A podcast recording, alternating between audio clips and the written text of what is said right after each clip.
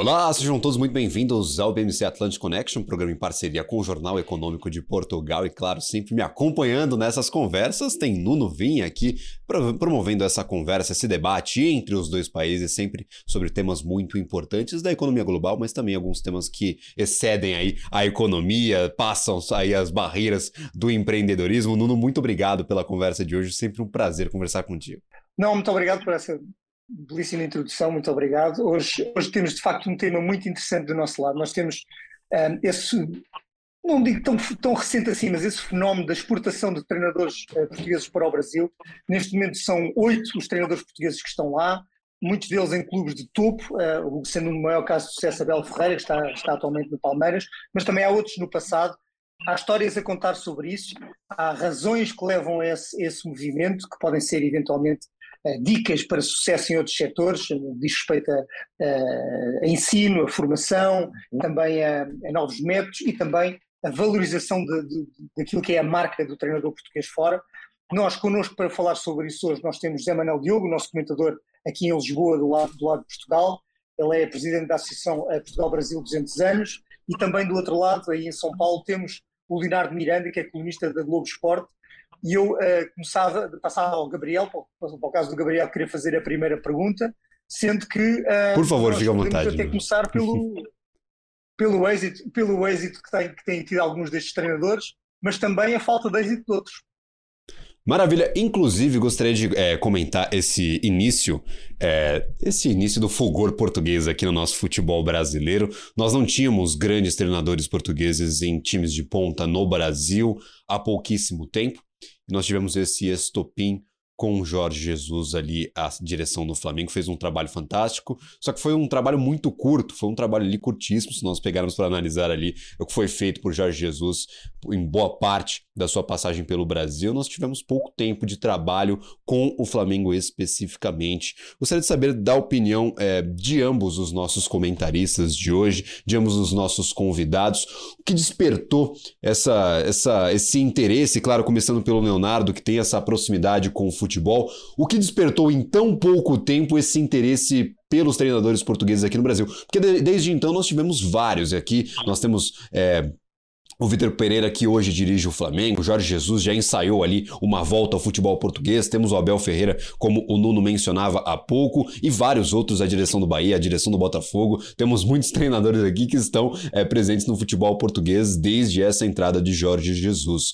O que chamou a atenção aqui dos clubes? Por que, que o olho brilhou para o futebol português e nesse curtíssimo espaço de tempo, Leonardo? É, o, o, interesse do futebol brasileiro pelos treinadores portugueses, é, ele se deveu de um jeito que é muito comum na história do Brasil.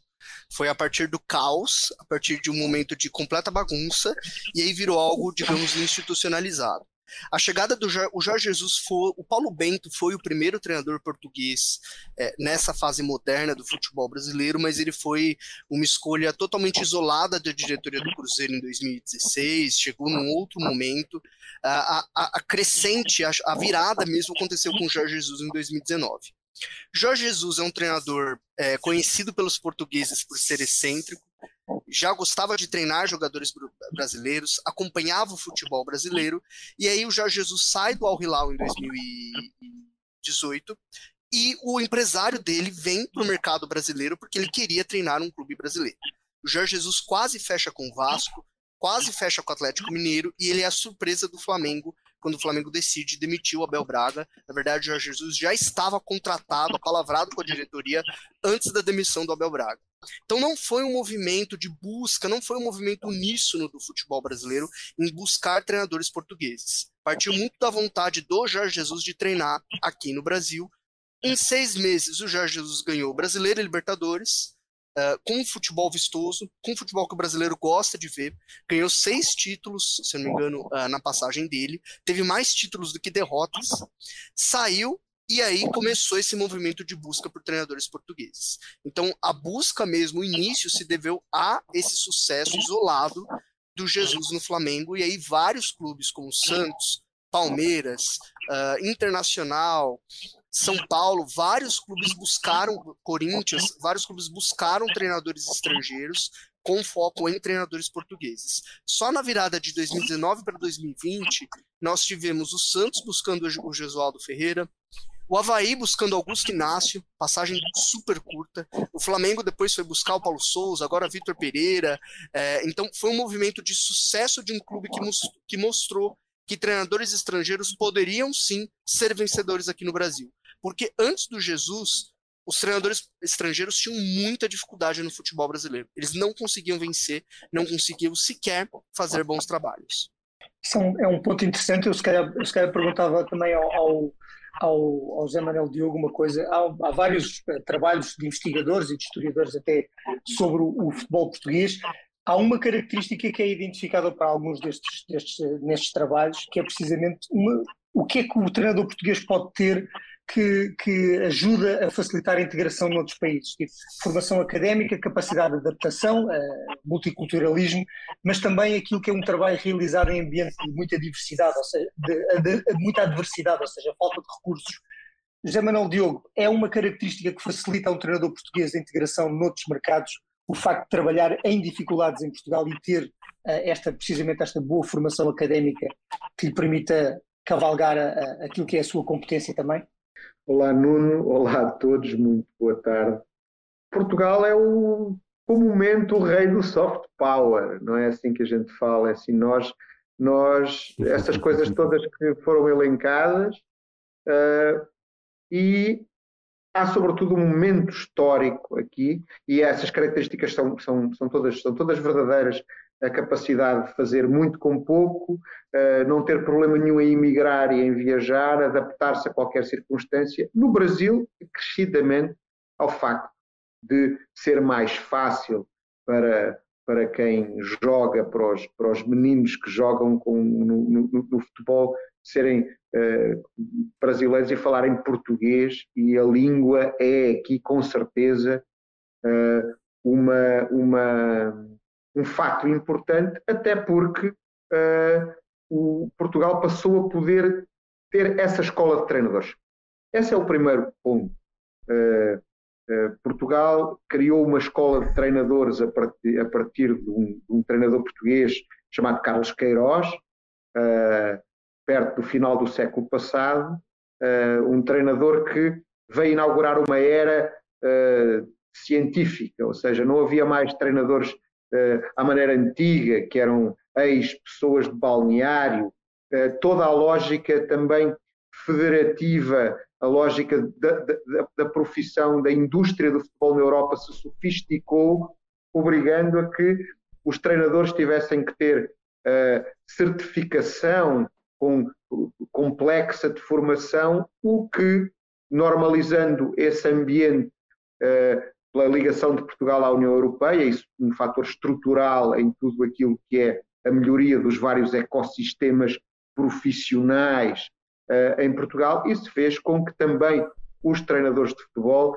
ao terem que ingressar nessa lógica de treinadores, não uh, formados, ter o grau 4, a certificação da FIFA, tudo isso, obviamente, que transferido para uma realidade maior, mais complexa, uh, uh, mas monoglota no Brasil faz com que naturalmente era só uma questão de tempo até os treinadores portugueses poderem ter este sucesso no Brasil. Eu lembro-me uma vez no lançamento do livro uh, que, o, que o Sucesso e Treinador Português no Brasil dá livre, do livro do, do Jorge Jesus no Palácio de São Clemente, em, no Rio de Janeiro. Eu estava lá convidado pelo, convidado pelo, pelo Jorge Vanzeller Leitão, que era na altura o nosso, o nosso cônsul-geral, cônsul-geral de Portugal, no Rio de Janeiro, uh, a quem eu, eu, eu tinha perguntado, e eu perguntei, eu sou, eu, eu tenho que fazer aqui uma, um, um, confesso ser um sportinguista, e o Jorge Jesus foi para o Flamengo depois de treinar o Sport.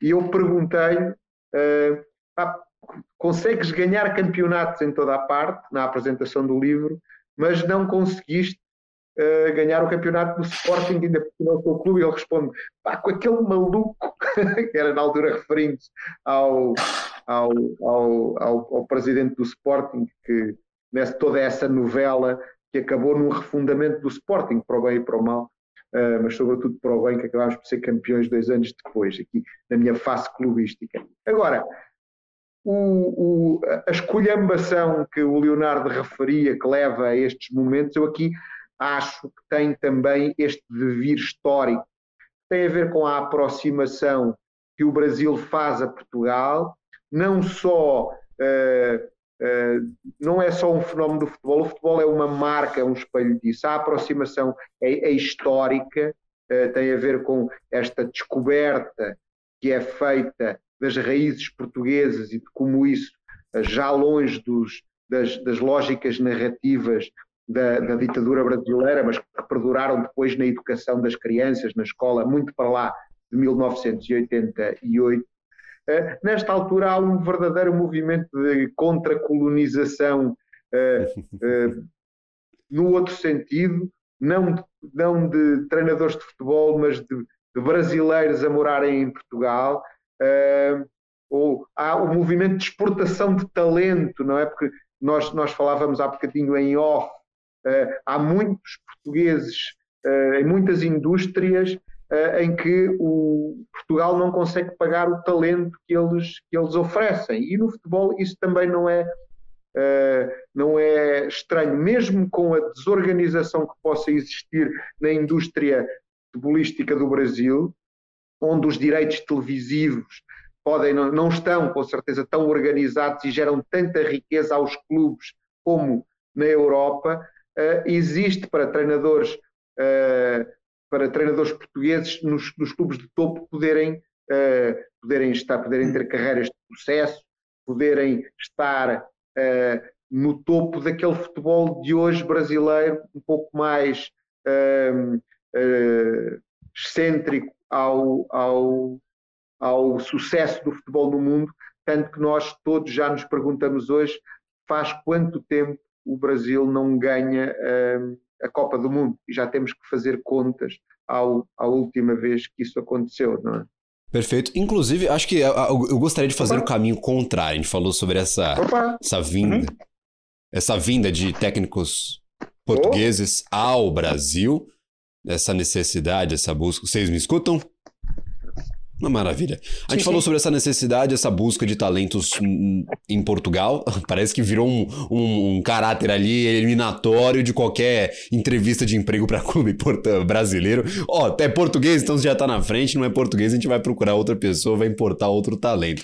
Mas eu gostaria de saber é, justamente desse, desse caminho contrário. Muitos jogadores do Brasil, principalmente ali naquelas fases iniciais de carreira, eles vão a Portugal por ser uma grande porta de entrada ao mercado europeu, a ter essa exposição no mercado europeu. E agora nós vemos, claro, técnicos que são ali grandes técnicos treinaram é, muitos times em Portugal, vindo ao Brasil, perdendo certa exposição, perdendo essa possibilidade de disputar grandes campeonatos europeus, o que atrai o treinador português a vir, claro, ao mercado brasileiro, porque se a gente tem muitos treinadores vindo aqui ao nosso mercado, a gente tem que necessariamente ter esse atrativo. Qual que é o destaque no mercado brasileiro? Por que, que muitos treinadores portugueses estão aceitando vir ao Brasil e deixar, claro, grandes campeonatos na Europa, deixar essa porta aberta de exposição ao, ao restante do mercado é, europeu? Alguns técnicos vieram em começo de carreira, mas muitos técnicos com bastante estrada vieram ao Brasil, é, e aí eu gostaria de entender da, da sua é, da sua parte, Leonardo, da parte também do José Manuel Diogo, é, o que está, claro, é, posto aqui no Brasil que atrai os técnicos portugueses, qual que é o nosso diferencial, por que, que os portugueses vão, estão vindo aqui treinar os jogadores brasileiros?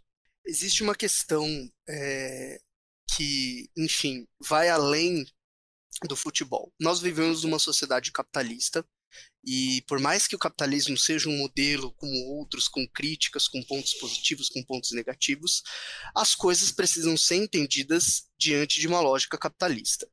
Os treinadores portugueses estão vindo é, para o futebol brasileiro porque eles conseguem ganhar mais do que outros centros. O Pepa, novo treinador do Cruzeiro, contratado há um, há, há um tempo pelo Cruzeiro, algumas semanas no Cruzeiro, estava num time, se eu não me engano, um time de segundo escalão da Arábia Saudita e ele vai ganhar mais, um salário maior do que ele ganharia por lá.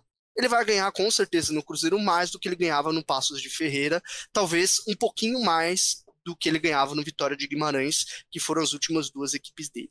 Então existe um fator financeiro. O futebol brasileiro é o futebol mais rico da América Latina. Porque tem tantos treinadores portugueses aqui e quase não tem treinador português, basicamente não tem treinador português na Libertadores. Porque só o futebol brasileiro consegue pagar os salários dos treinadores portugueses. Se eu não me engano, o Abel Ferreira está ganhando 500, entre 400 e 500 mil euros por mês. É um salário muito alto para os padrões do futebol português. Só o Jorge, o Jorge, Jesus talvez tenha ganhado mais do que ele nos últimos anos. Então existe sim uma questão financeira, existe uma questão de competitividade. Nós vivemos num momento em que o futebol brasileiro domina a América do Sul, com finalistas na Sul-Americana, com quatro campeões da Libertadores. Uh, o futebol brasileiro, o futebol na América do Sul passou por uma transformação em que alguns clubes brasileiros e nós estamos falando apenas de Palmeiras, Flamengo e Atlético Mineiro, conseguiram uma engenharia financeira em que eles têm faturamentos muito grandes. O Flamengo tem um faturamento de um bilhão de reais.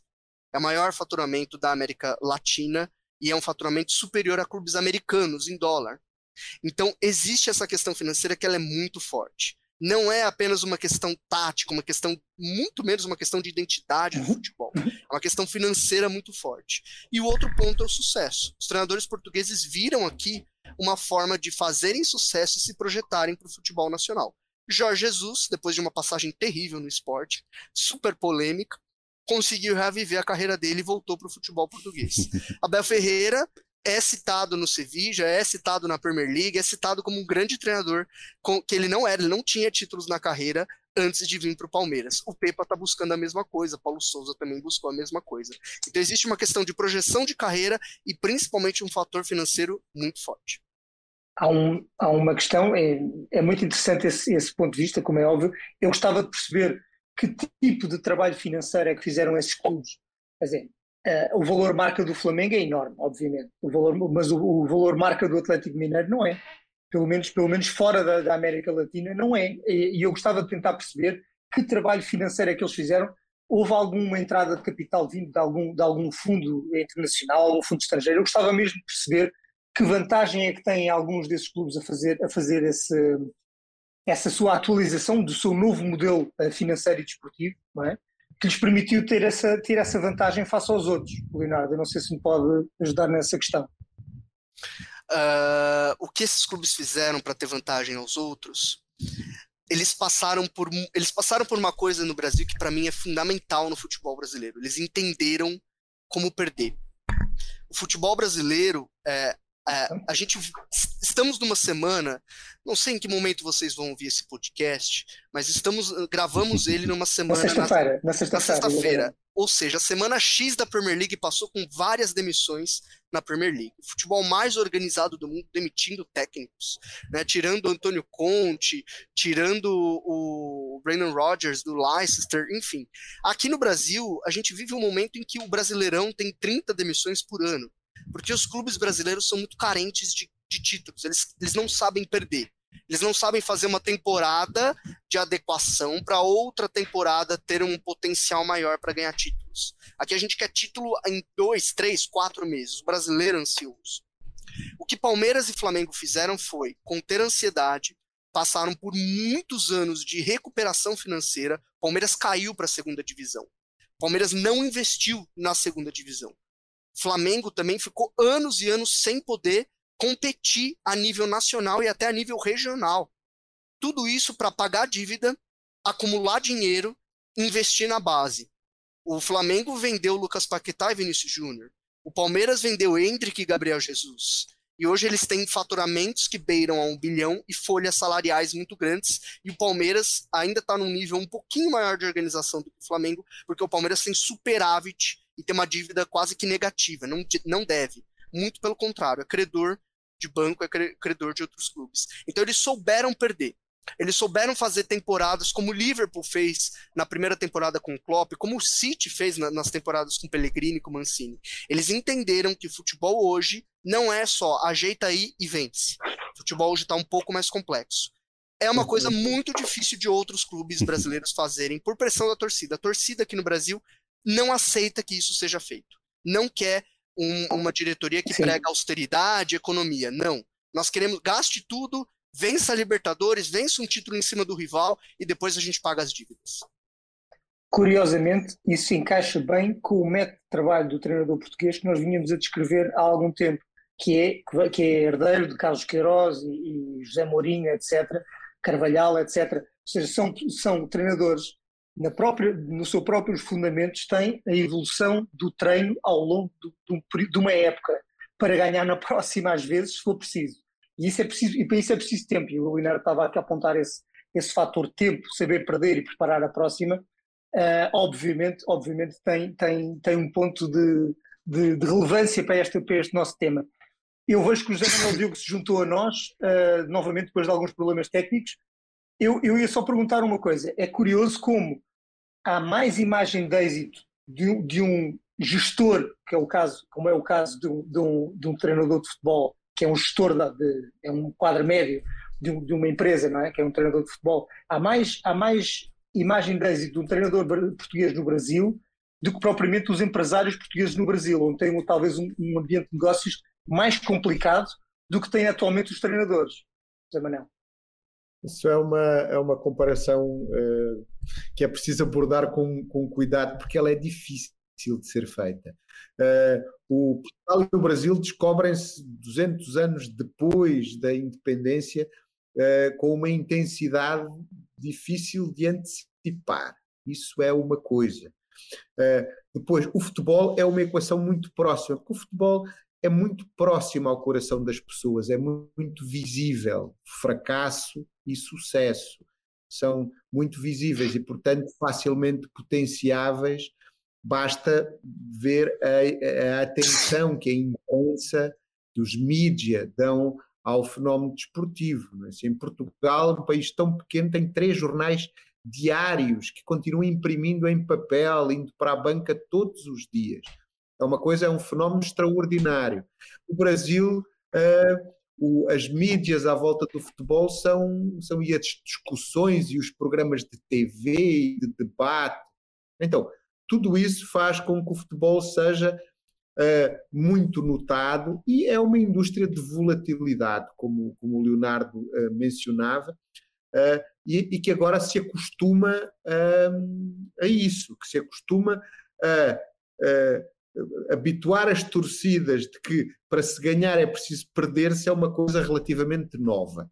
Transpondo isso para, o, para, os, para os negócios dos empresários portugueses no Brasil, há aqui talvez uma diferença de, de de, de, escala, não é? Porque o futebol, uh, os clubes onde os portugueses, os técnicos portugueses podem atuar ou eles estão atuando, o Brasileirão ou no máximo os campeonatos estaduais, têm um número limitado e semelhante ao número de clubes que existem em Portugal.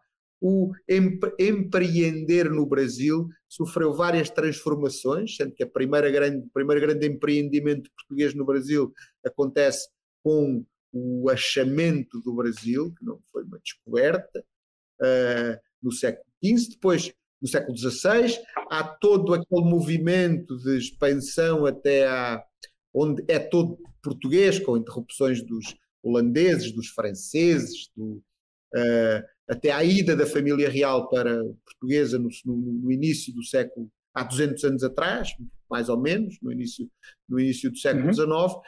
E depois há a independência do Brasil, onde Portugal continua a ir para o Brasil. Há grandes movimentos migratórios. Eu falo isso porque os empresários, Portugal não tem capacidade de investir como investimento direto estrangeiro no Brasil.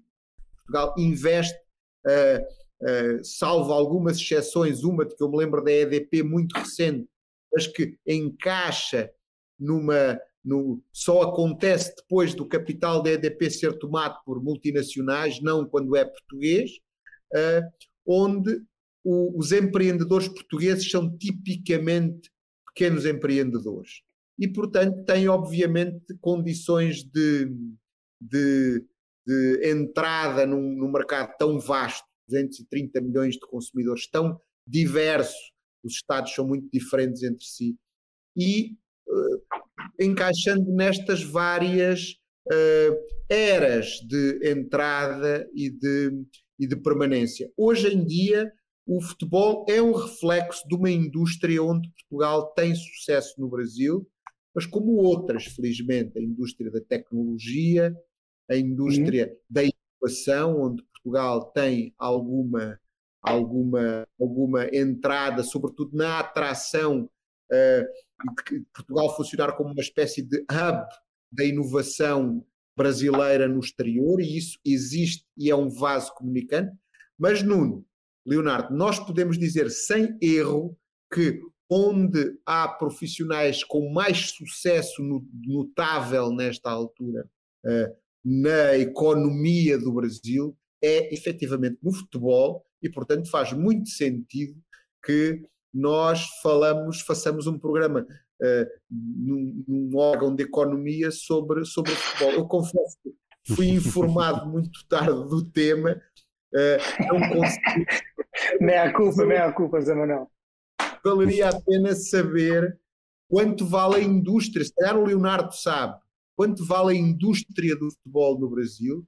Uh, e eu, eu, da relação que tenho com, com, eu não sei se vocês ouviram há pouco a história com, com, com o Jorge Jesus, uh, uh, há uma história com, com, o Abel e com a forma como a família, o entorno familiar dos treinadores é mais fácil hoje ser Portuga no Brasil do que era há 10 anos atrás há menos piadas, há menos, há tudo menos, eu falo por experiência própria, e isso conta.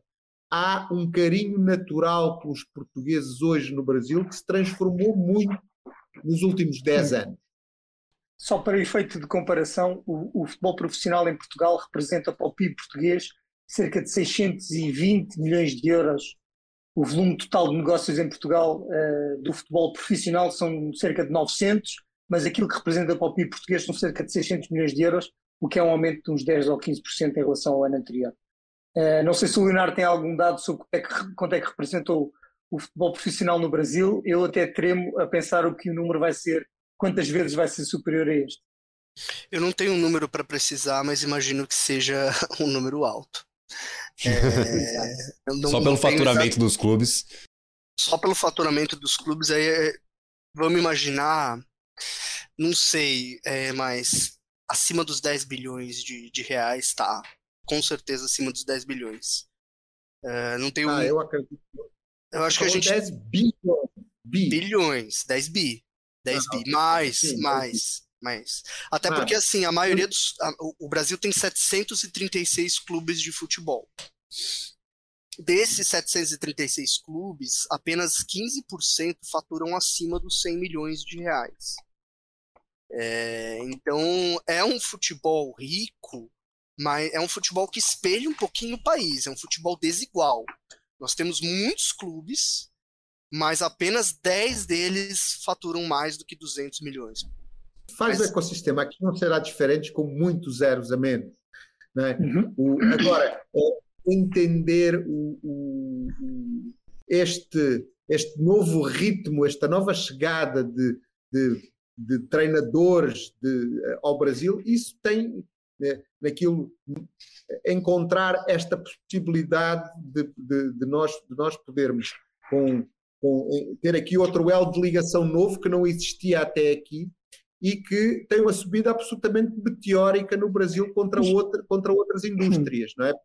Mas, mas, uh, deve haver, mas deve haver riscos também. Eu ia perguntar, desculpa interromper, Manuel, isto pode, pode colocar riscos também, Leonardo, ou seja, o facto de, um, bem, obviamente pode ter algo benéfico, porque novos métodos e novos métodos de treino e metodologias uh, que estão ao mais alto nível uh, aqui nos campeonatos europeus podem beneficiar eventualmente os clubes no Brasil em alguma medida.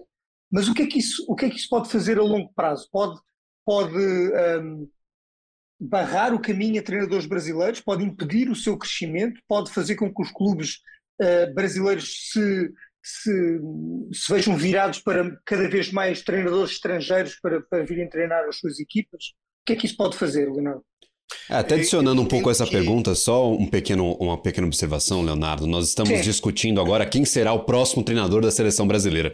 Eu acho que é muito difícil a gente discutir alguns nomes brasileiros nessa lista ali de possíveis indicados a esse cargo. Tem Abel Ferreira, tem Jorge Jesus, tem até o Ancelotti. Então, qual que será o impacto dessa enxurrada de técnicos brasileiros e até estrangeiros como um todo aqui no Brasil, vista essa situação de ausência de grandes técnicos brasileiros, pelo menos nas grandes discussões, inclusive para assumir a seleção brasileira a partir deste momento? Eu imagino, eu sou contra, pessoalmente falando, eu sou contra qualquer tipo de rivalidade entre uhum. nacionalidades. Eu acho que é uma coisa muito medieval a gente achar que o estrangeiro é um rival e vai roubar nossos empregos. É, esse discurso, enfim, anda aí, né? Anda. Tem países que querem até fazer muro mas eu entendo que o diálogo com outras nacionalidades e culturas é muito positivo. E dá para olhar essa questão por dois vieses. Os treinadores brasileiros podem achar que é um grande problema treinadores estrangeiros, sejam portugueses ou não, estarem aqui no futebol brasileiro e que estão roubando os empregos deles e que a CBF precisa criar regras, ou eles podem entender o que, que esses treinadores estão fazendo de diferente para serem contratados pelo, pelos clubes, para terem a confiança pelos clubes e para conseguirem fazer bons trabalhos. Eu prefiro pensar esse, dessa forma um pouco mais proativa. Quando a gente pensa dessa uhum. forma proativa, novamente, não é o jogo, é o treino, é a didática. Quando a gente vê e lê os depoimentos do Rony, do Gustavo Scarpa, do Dudu falando sobre Abel Ferreira, do Everton Ribeiro falando sobre o Jorge Jesus, a diferença está na metodologia, na forma de trabalho. Não é conteúdo. O futebol é jogado da mesma forma como era jogado em 1850. O que mudou é a forma como se treina esse futebol. É a forma como se prepara para o adversário esse futebol. É o que os treinadores brasileiros ainda estão deixando de fazer. Vamos pegar um, o segundo maior vencedor de títulos no futebol brasileiro, único treinador brasileiro a treinar um clube, um, ou Barcelona ou Real Madrid, que é o Vanderlei Luxemburgo. Vanderlei Luxemburgo deu uma palestra há alguns meses atrás que foi um terror de ver. É uma ofensa a qualquer um que gosta de futebol ver a palestra dele, falando que não precisamos de estrangeiros, que os termos que ele usa são os termos corretos, que os treinadores brasileiros não fazem nada de, de diferente do que os treinadores portugueses é, que o futebol brasileiro é o melhor futebol do mundo, porque é pentacampeão, e todos aqueles discursos saudosistas que o Brasil ainda está uhum. mergulhado nesses discursos. Lembra muito política, né? Porque futebol é, é, é, realmente é o mesmo discurso político. A grande questão é: os treinadores estrangeiros trabalham melhor do que alguns treinadores brasileiros, alguns treinadores estrangeiros. O trabalho do dia a dia é melhor, o treino é melhor, o treino é mais intenso, o treino é mais didático as instruções dadas aos jogadores são mais completas. O Luxemburgo acredita muito que o talento vai fazer a diferença. É isso que ele fala para os jogadores. Joga aí, mostra o seu talento. Só que futebol não é um jogo de técnica. Futebol não é um jogo de talento. Futebol é um jogo de espaço, de, de, de intensidade. Tática, de estratégia, exato. De tática, de estratégia, de preparo físico, de preparo emocional. Olha o preparo emocional que o Abel Ferreira faz com os seus jogadores. Então, existe essa complexidade. Vamos reunir tudo isso que a gente falou em complexidade. Essa complexidade do futebol precisa ser aceita pelo Brasil. Não estamos falando de copiar, de pegar o futebol europeu. É aceitar que o futebol não é um esporte de talento. O jogador brasileiro, durante muitos anos, ele era muito mais talentoso do que o restante dos outros jogadores. O Zico, na década de 80, era muito mais talentoso do que, os, do que o Platini. É, só tinha o Platini para rivalizar com o Zico. Hoje, você tem muitos mais jogadores muito mais talentosos do que o Neymar. E mesmo aqueles jogadores que não são tão talentosos como o Neymar, como o Griezmann, por exemplo, são jogadores que ocupam melhor o espaço em campo. São jogadores melhores preparados mentalmente para o jogo. Então, o, o que o Brasil tinha de bom, o Brasil perdeu. Não é porque o Brasil perdeu, os outros melhoraram. E a gente, e o Brasil ainda insiste em voltar a um passado que nunca existiu, e os treinadores brasileiros, alguns treinadores brasileiros, não entendem essa mudança trazida pelos portugueses. Eu agora e vemos cada vez mais treinadores, cada vez mais treinadores que têm cursos especializados e têm ações de formação especificamente para psicologia. Deixa eu falar uma coisa que é o outro episódio eu aqui posso contribuir mais com os episódios. Em, em 2020 eu vinha no avião e do meu lado vinha um cara oh, vendo uh, uh, jogadas de futebol no computador, veio o tempo todo. E vinha e via quando passava a bola do zagueiro para o central 20 vezes o mesmo vídeo, passava. Só quando eu cheguei no, no, em Guarulhos é que percebi que era o time do Abel Ferreira chegando ao, ao Brasil. E eu perguntei para o, para, o, para, o, para um deles, que era o treinador adjunto, eu na altura não conhecia o. Sabia quem era, mas não conhecia, não, só conhecia o Abel mais tarde.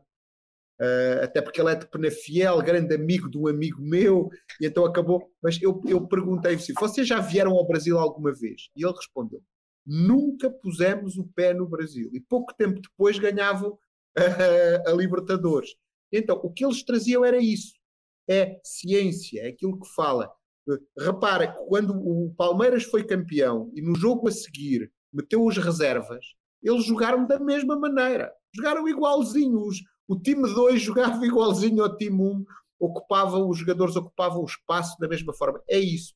É, é, o futuro. E eu fico muito preocupado agora porque eu, eu sou um torcedor uh, da luz aí e gosto muito do futebol brasileiro e quando não tenho uh, e quando, quando não joga Portugal torço pela torço pelo Brasil e se Vanderlei Luxemburgo é uma opção, vamos, há mais 20 anos de, de jejum pelo caminho. Isso é, é, não é uma boa, não, não me deixa muito, muito feliz. Espero que não, que espero que o Brasil escolha alguém para, para treinar a, a, a seleção que, que ponha, ponha neste rumo novo que é preciso, levar isso também para, para a CBF. Eu acho que até é interessante a gente falar sobre essas opções, tá trazendo o Leonardo. A gente tem alguns nomes ali é, que são brasileiros, que poderiam assumir a seleção brasileira também ali no lugar de um Carlos Ancelotti, no lugar de Abel Ferreira, no lugar de Jorge Jesus. Esses são os nomes mais fortes, assim, todo mundo fala nesses três nomes, fala, não, vamos trazer o Jesus de volta agora para assumir a seleção brasileira. Ele já ensaiou algumas voltas aí ao longo do tempo, foi, voltou, falou que vinha, criou uma polêmica no Flamengo. Esses nomes brasileiros são alguns nomes, inclusive, no começo de carreira, não começo de carreira, mas no, no começo ali de, do desenvolvimento um pouco mais é, intuitivo dos seus trabalhos. Eu trago aqui o nome de Fernando Diniz, que está sendo também comentado aqui para o Brasil. O que, que falta para a gente ganhar um pouco mais de força com esses nomes brasileiros para assumir a seleção brasileira? E seria um grande problema um estrangeiro assumir a, o comando da nossa, da nossa seleção, do nosso time nacional? Como que você enxerga toda essa, essa posição? e, claro, essa, esse futuro do futebol pela seleção brasileira? Falta. É, você citou o Fernando Diniz, por exemplo. O Fernando Diniz não tem títulos na carreira. É, e talvez ele tem trabalhos em que o time jogou muito bem e ele, por questões pessoais, foi demitido do clube porque ele perdeu o controle do elenco. É, se fala muito do Diniz, mas ele não mostra na carreira dele que pode ser um treinador para treinar um clube, um, para treinar a seleção brasileira. É, a gente no próximo domingo vai ter a final do Campeonato Carioca, mas ainda assim, o Campeonato Carioca é um campeonato de baixíssimo nível. Ganhar o Campeonato Carioca não é prova de, de qualidade de treinador nenhum, com máximo respeito ao Diniz, que é um treinador que eu admiro muito. Mas falta trabalhos consistentes na carreira do Diniz. É loucura pensar em Diniz em seleção brasileira nesse momento. Qual era a sua escolha, Leonardo? Quem, quem, quem, em quem você vota? Eu acho que temos grandes treinadores brasileiros, é, como Dorival Júnior e como Cuca. Talvez o treinador brasileiro, em termos de carreira, fazendo uma análise extremamente racional, a carreira do Cuca é uma carreira muito positiva, é uma carreira muito madura, com títulos, com bons trabalhos, com bons trabalhos que não venceram títulos. É, por que, que eu falo tanto de título? Porque futebol é resultado. O que o brasileiro quer não é a seleção jogando como 82. O brasileiro quer ganhar a Copa do Mundo. A, a questão. Ganhando, jogando mal, jogando mal e marcando no último minuto com a mão. É, essa questão ela é muito debatida sobre a estética, sobre a identidade. Pergunta para qualquer torcedor do Brasil: você lembra como o Brasil jogou 2002? Não, eu lembro eu comemorando. Né? O que marca o futebol é resultado, claro. é placar. Futebol é um jogo de opiniões em que o único fato é o placar final. O que marca o futebol é o resultado. Ninguém vai lembrar do Diniz se ele não ganhar o Carioca. Mas todo mundo vai lembrar dele como campeão carioca com o Fluminense. Então, uh, é, para buscar a seleção e para ganhar, você pode jogar de um determinado estilo, de uma determinada identidade, com um determinado modelo de jogo, mas você precisa competir, porque futebol é um jogo de oposição. Não existe futebol sem o outro lado. E os times do Diniz são muito pouco competitivos. São times que mostram uma identidade muito positiva, jogam sempre de uma determinada maneira, mas não competem. Não abrem mão dessa identidade em busca do resultado. É por conta disso que eu, como é, torcedor, antes de tudo, como analista, entendo que os times do Cuca são times mais competitivos, têm uma carreira mais competitiva para assumir a seleção. Mas nesse momento, o sonho de qualquer brasileiro e acho que não apenas de qualquer brasileiro, mas de qualquer amante do futebol é ver o Carlos Ancelotti na seleção. Talvez seja o um único treinador com quatro ligas dos campeões, cinco finais. Sim. Único treinador com cinco, com as cinco principais ligas europeias. Pouca Sim. gente lembra daquele PSG Barcelona em 2012, que ele deu um nó tático no Barcelona. O Barcelona sofreu para passar. Carlos Ancelotti é um dos maiores nomes da história do futebol. É óbvio que eu quero ver ele na seleção brasileira. Vai ser um deleite dando certo ou não dando certo.